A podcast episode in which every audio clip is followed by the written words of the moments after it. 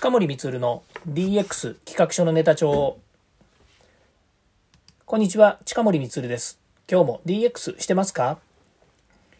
え本日はですね、え10月の17日日曜日です。なので、え日曜日なのでですね、自分のことをお話しするというふうにですね、まあ、決めてるわけではないんですけれども、そういう回にしたいなというふうに思っています。で、今日はですね、えっ、ー、と、ネットのこう情報サイトでですね、新 R25 っていうのがあるんですね。これサイバーエージェントさんがやっている仕事も人生ももっと楽しもうっていうですね、まあ、そういうですね、いろんな企画ものをですね、こう入れてるんですが、仕事、キャリア、お金、恋愛、ライフスタイル、体、トレンド、まあ、こういったものでですね、いろんなネタをですね、こうネットの方で上げてるんですけど、その中にですね、ワイドショーっていうですね、まあ、非常に面白いえ取り組みがあるんですね。これ毎日毎日ですねいろんなこうテーマ本日のテーマみたいなものがあってですね、ま、そのテーマについてですね、え、いろんな著名人とか、まあ、個人の方もそうなんですけどこう発表できる場がありましてですね、ま、その中にいろんなテーマを毎日上げてきてくれてるので、まこのテーマにですね私もそこにテーマ上げて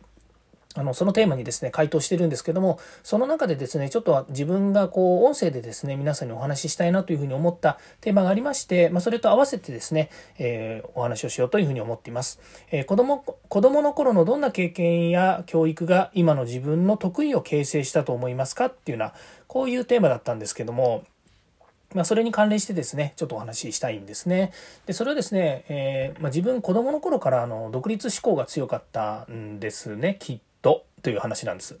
で、どう強かったかっていうとですね、実はあの、まあ、小学校とか中学校の頃から自分の、まあ、父がですね、あの、花火の打ち上げの仕事をしていた、まあ、あの、花火の会社ですね、えー、で、まあ、普通に、あの、勤め人だったので、会社で、まあ、いろいろ工場長をしたりとかですね、それから、えー、いろんな地域でですね、あの、打ち上げ花火ですね、あの、夏の風物詩の花火を上げる仕事なんですけども、まあ、その他にもですね、えー、お正月というか、まあ、大晦日にですね打ち上げる、まあ、こう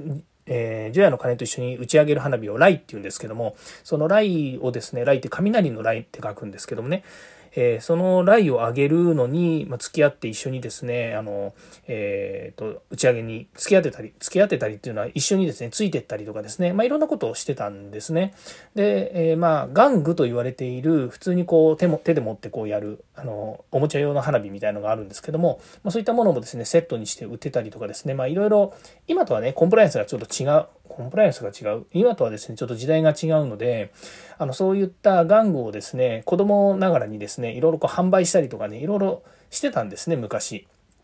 それとかですね、あとは、えー、まあ、金、自分の親戚が不動産屋だったもんですから、不動産の、えっ、ー、と、まあ、入居したりとか、てあの、まあ、出てったりとかっていうね、アパートとかあるんですけれども、そこで、こう、部屋の掃除をしたりとかですね、まあ、いろんなことをですね、自分自身にこう、あの、アルバイトというよりも、お手伝いみたいな感じでいろんなことやってたんですよね。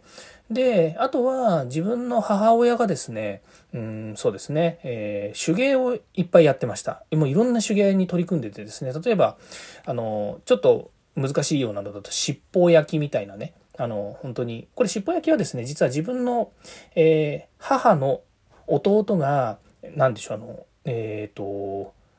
えー、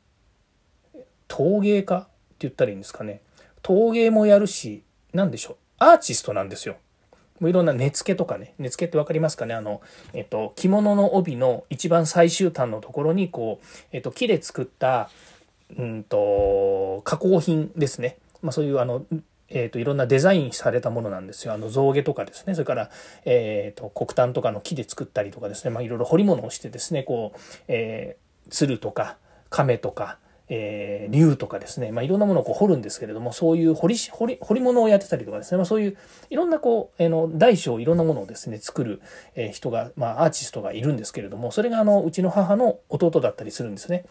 だそう、うちの母のえ、ー、と、兄は不動産屋だったり、兄の弟はそういったアーティストだったりとかですね、まあいろいろこう、いろんなことしてくれるんです。で、そういう、え、ー、と、なんでしょう、自分でいろんなことをやっている人たちが周りにいっぱいいたので、おのずと自分もですね、あ自分の母もですね、そう、陶芸をやったりとかですね、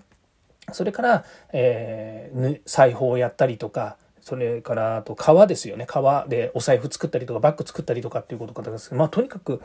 うちの母もですねいろんなことをやってたんですね。つまり父の仕事の影響でいろいろこうその何でしょう仕事上を、えーと、私もお手伝いをしてですね、まあ、高校生の時にはですね夏中ですね本当にあの毎日あの花火を作る仕事を手伝ったりとかから打ち上げに行くって言えば手伝いに行ったりとかですね。それからあの花火大会のですねああいうスターマインとかですね打ち上げ花火の設営だとかですねそういったものも手伝ったりしてたんですね学生の頃から。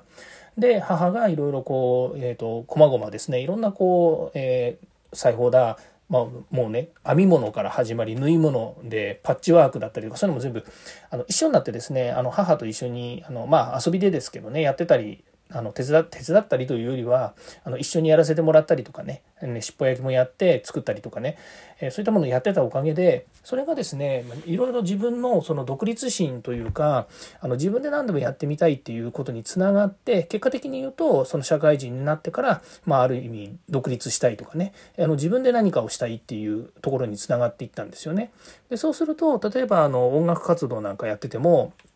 あの自分で曲を作りたい自分で歌を作りたい自分で楽器を演奏したい。結果的にそれがあのバンド活動でも結局そこのリーダーをやるとかね自分で歌作ってあの曲作って歌作ってオリジナルで歌うとか、えっと、バンドをやってスタジあのスタジオからその何ですかあのえっとえー、ライブハウスで歌ったりとかね、まあ、そういったことにもつながってくるしで、えまあ、逆にそういうことをやったおかげで自分が例えばあのなんですかねリーダーになって、えー、こう独立するみたいなところに行った時に、まあ、会社の経営とはねちょっと違いますけれどもやっぱり会社の経営者になりたいとかっていうふうになっていくのかななんていう流れの中にあったのかなというふうに思います。ということでですね